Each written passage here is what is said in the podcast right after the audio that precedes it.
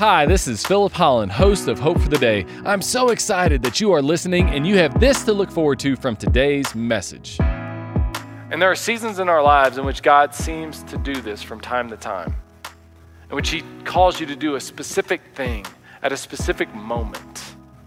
And He often leverages our gifts to do that gifts of prophecy, or gifts of, of service, or gifts of teaching, or gifts of encouragement, or gifts of giving or gifts of leading or gifts of even just showing mercy to others. That these things are very prominent within us, and He uses them to be a blessing in different situations. Welcome to Hope for the Day with Pastor Philip Holland. It has been said that God always wants to take us from where we are to where He wants us to be. But in order for that to happen, there must be a breakthrough. That godly breakthrough will always take you to a better place and make you more of the person God created you to be. Is that the kind of breakthrough you desire in your life? Do you desire a godly breakthrough in your marriage, in your finances, in your faith, or in some other area of your life? The hope of this series of sermons is that you will experience God's breakthrough in all of the areas of your life that are falling short.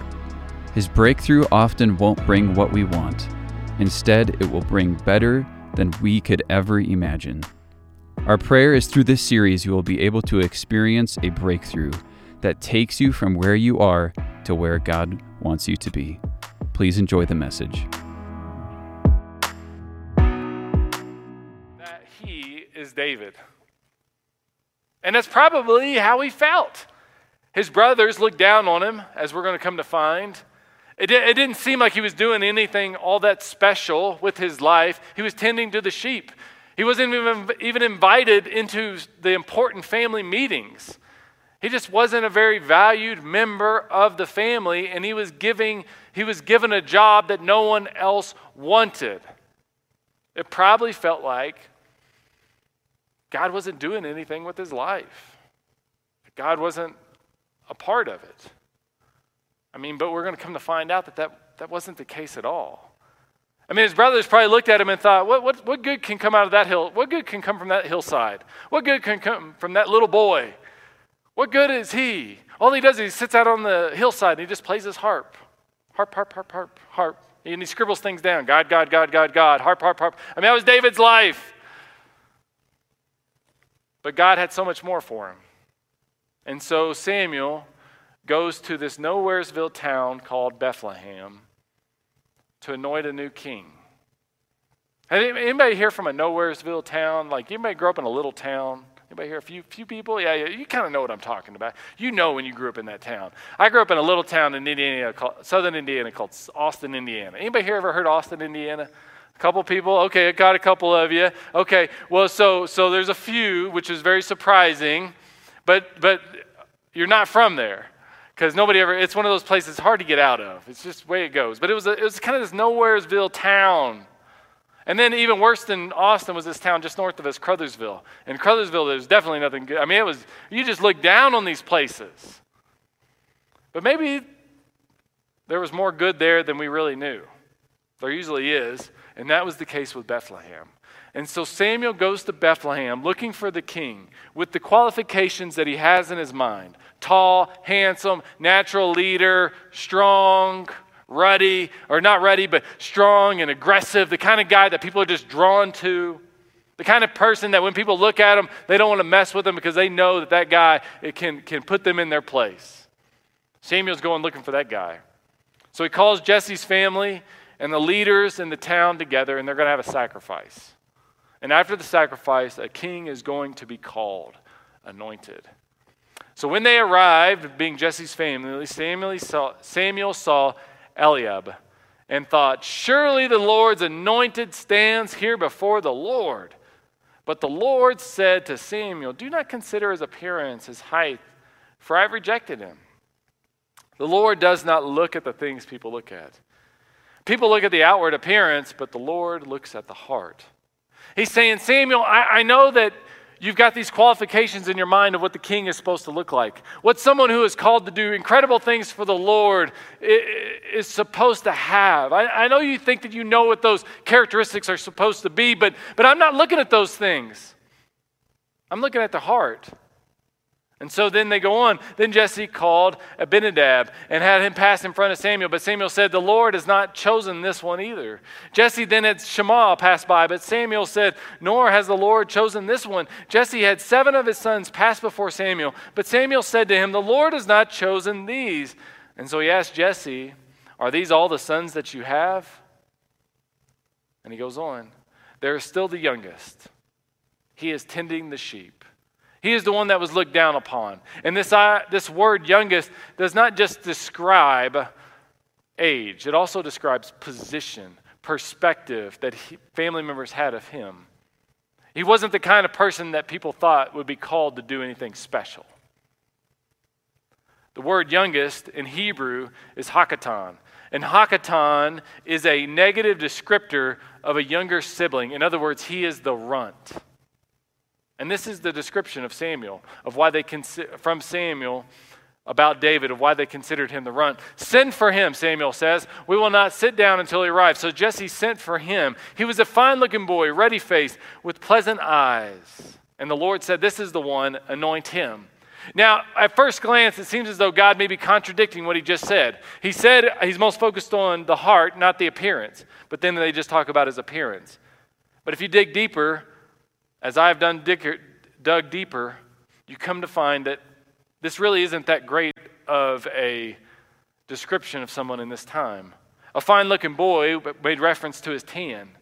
We like tans today. Tans are popular. People, we have tanning beds, tanning sprays. They have all sorts. Everybody loves a tan, but not in this day. Because if you had a tan, that meant you worked in the fields. You were an indentured servant of some kind. You were the lowest of the low. And so he's a fine looking boy. Ruddy faced. Ruddy did not mean rough and strong. Ruddy, ruddy meant that, that it was red. It was pimply. He had a pimpled out face. It was, there was just rocks on his face. He had a ruddy face. And he had pleasant eyes. We like pleasant eyes. They were probably hazel. People love hazel eyes today. But in that day, if you had hazel, hazel eyes, you were weak. You weren't going to kill anybody. They wanted people with strong, dark eyes, the kind of eyes that just like rip you apart type of person. That's what they wanted. And David had none of these qualities. And yet, this is the one that the Lord anointed. And why was that? Well, it was because of his heart. Thank you for tuning in to Hope for the Day. Our mission is to offer you hope through Christ centered biblical preaching. We certainly hope that this broadcast is doing just that for you today.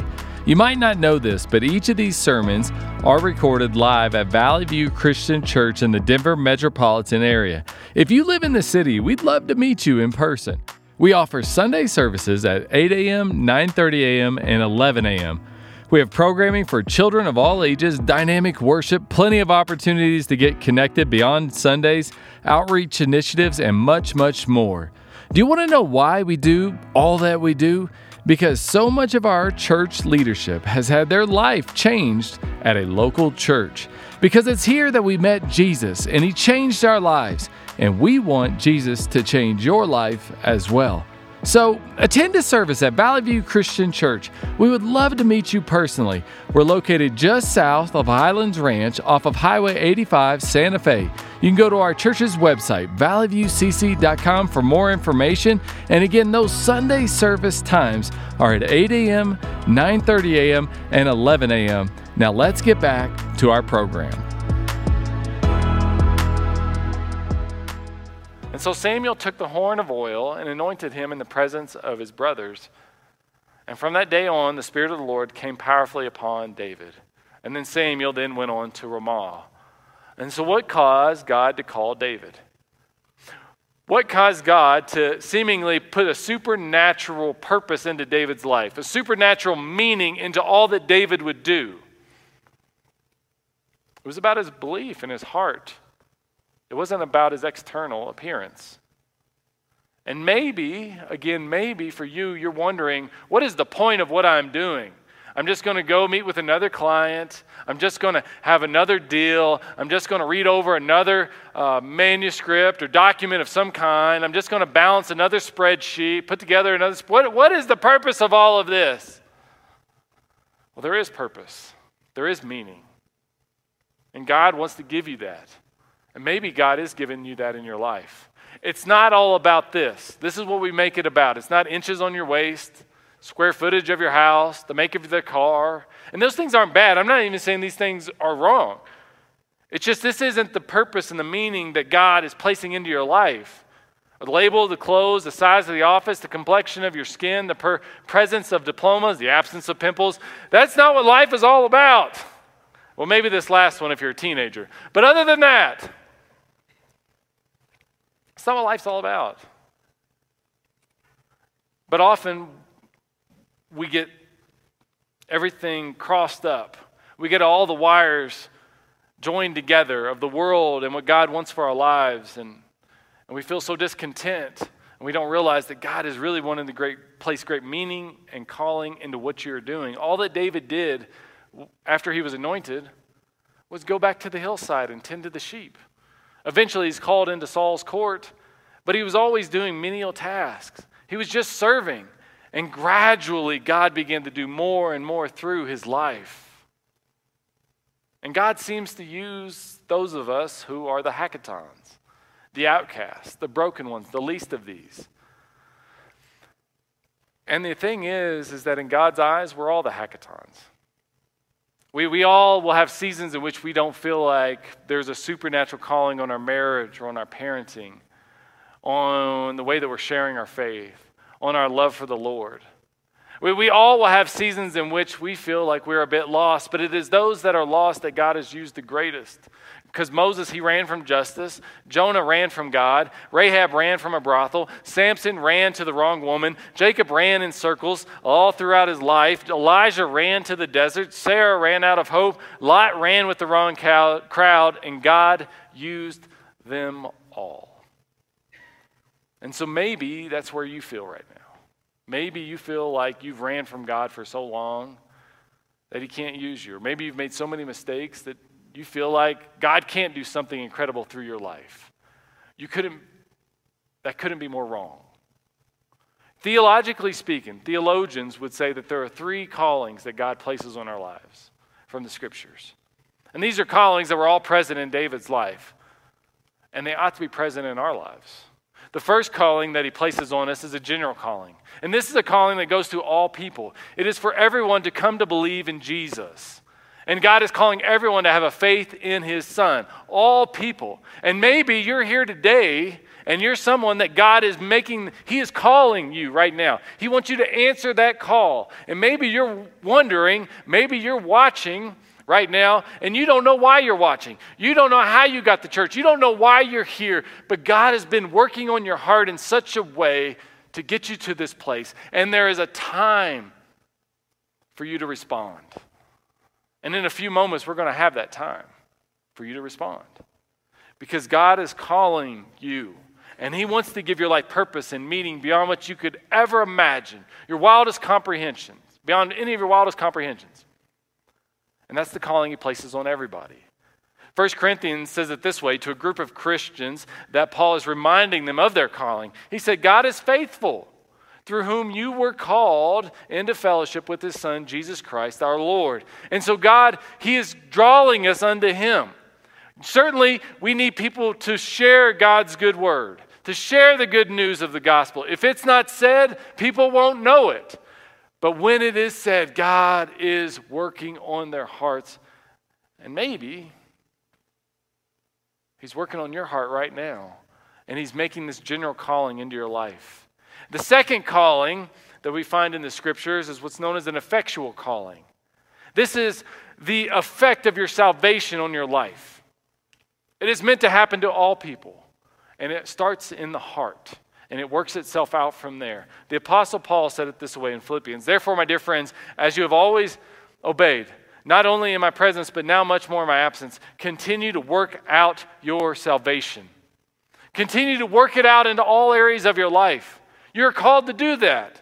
And it doesn't matter what your job is, it doesn't matter what your title is, it doesn't matter where you live, it doesn't matter what you've been through. This calling is always present, and it's present for everyone. And what exactly is it? What does it look like? Well, Paul again gives us a little bit more detail in Colossians as God chosen people, holy and dearly loved, clothe yourself with compassion,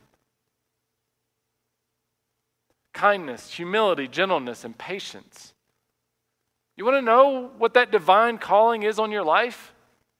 In all settings, in all situations? It's compassion, it's kindness, it's humility, it's gentleness, it's patience. And God is a part of all of that when you're doing it in Jesus' name. Bear with each other. Forgive one another. If any of you has a, forgive, a grievance against someone, forgive as the Lord forgave you. And over all these virtues, put on love, which binds them all together in perfect unity. Love is what makes all of the difference. And when we get this right, what I have come to find for myself, and I've seen it in others, is it doesn't matter what you do. It doesn't matter where you live. It doesn't matter how you stack up by world, world standards.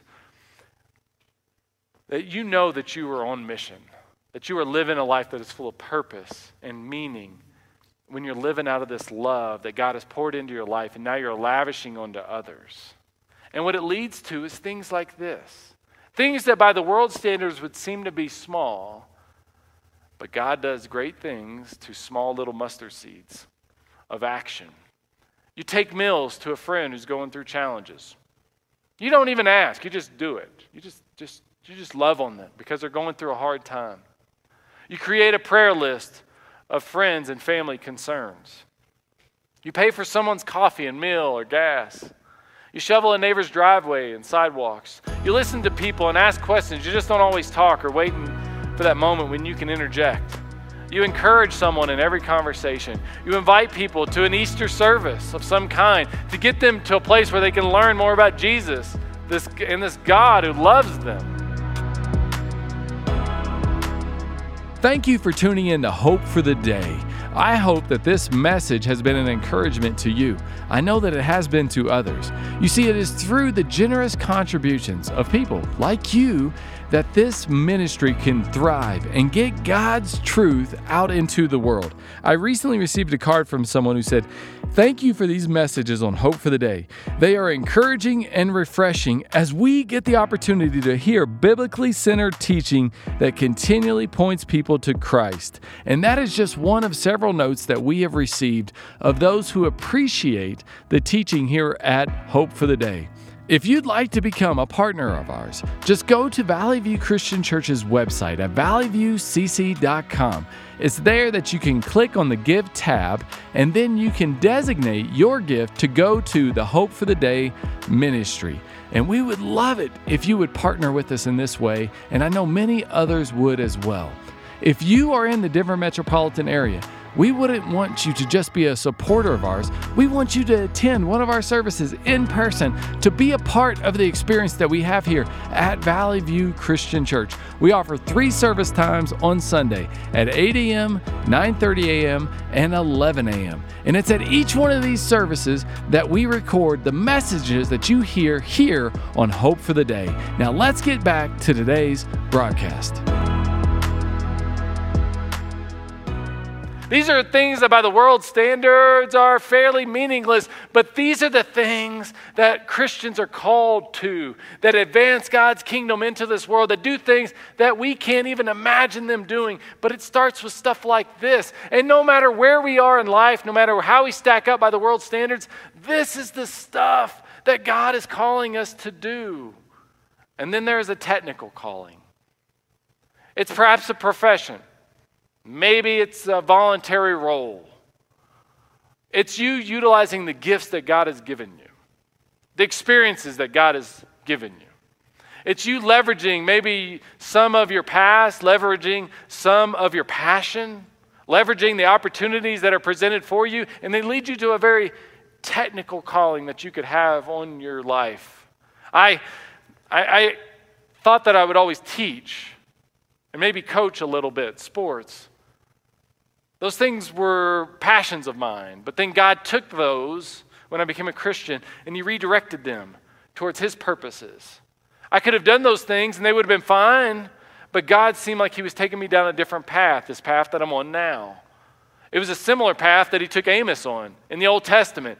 It's there that Amos describes his situation. He says, I was neither a prophet nor a son of a prophet. In other words, I was a the, has, the, ha- the hakatan.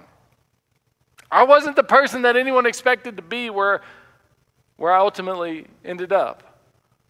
I was a shepherd. I took care of a sycamore, sycamore fig trees. But the Lord took me from, the, from tending the flock, and He said to me, Go prophesy to my people Israel. He gave him a very technical calling. And there are seasons in our lives in which God seems to do this from time to time, in which He calls you to do a specific thing at a specific moment. And He often leverages our gifts to do that gifts of prophecy, or gifts of, of service, or gifts of teaching, or gifts of encouragement, or gifts of giving, or gifts of leading, or gifts of even just showing mercy to others, that these things are very prominent within us, and He uses them to be a blessing in different situations. But here's what I want to leave you with is these callings are progressive. You have the general calling, which leads you to a place in placing your faith in Jesus. The effectual calling is the old being gone and the new coming. Your heart is changed, which leads to you making the most of your technical calling whatever that may be. And here's what I have found though is that people, Christians, will often have a general, they'll have this general calling down. They have a faith in Jesus Christ. They've been baptized into his name. And they are doing the job that God wants them to do. They're doing a job that fits their gifts, whatever they may be. But they don't have this. They aren't allowing him to change their hearts. And because of that, they are a tortured soul here. They're never going to find peace here because they haven't found this here. Because this is generally all about the external, this is about the heart. And you can't get peace down there with a technical calling from God until you've allowed your faith to have a great effect on your life, your heart, all that you are. And all of these things build on one another. It reminds me of a man named John Newton. Many of you know his story, but it's a story that I just want to retell. I love to retell it. It's a story of a man who was a slave trader. And one fateful night, he thought his ship was going to sink because of a great storm. And in the middle of the storm, he cries out to God, God, I, I, will give my life over to you. He was really just returning to a faith that he had rejected for many years. I'll give my life over to you. And he survived the storm. And, and it was there that seemingly he embraced this general calling on his life that God had always had there for him. And that calling led to a great effect on his heart. As he worked out his salvation over the course of the next few years, he began to experience great conviction because of the slave trade that he was so a part of and he would hear the cries of people in the ship whole. He would, he would hear the grieving that was taking place from lost lives as they crossed over the Atlantic to ultimately be sold to slave masters. And it eventually came to a point in which he knew God was calling him to something different. He had to do something different. And so he became an Anglican priest. And as an Anglican priest, he began to serve the Lord and minister to people. And ultimately, he would write the song, the words to Amazing Grace, a song that has been a blessing for centuries. And in the song, he writes the words, I once was blind, but now I see, which had a great deal of irony to it because late in life, John Newton would lose his sight. And it was so interesting that while he has his, has his physical sight, he was spiritually blind. But then, when he was spiritually awoken, he lost his physical sight. But that spiritual awakening, that spiritual breakthrough that he experienced, was something that allowed him to see what really mattered the heart. And he began to serve the Lord with the rest of his life. It wasn't a lucrative job, but it was a job that was full of meaning and purpose. And that is what this series is about It's about helping you to find meaning and purpose wherever you're at in life, in all of the areas of your life, and for there to be a great breakthrough with those things.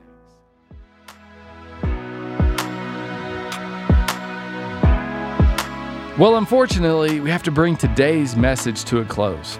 But my hope is that the word that was spoken was an encouragement to you.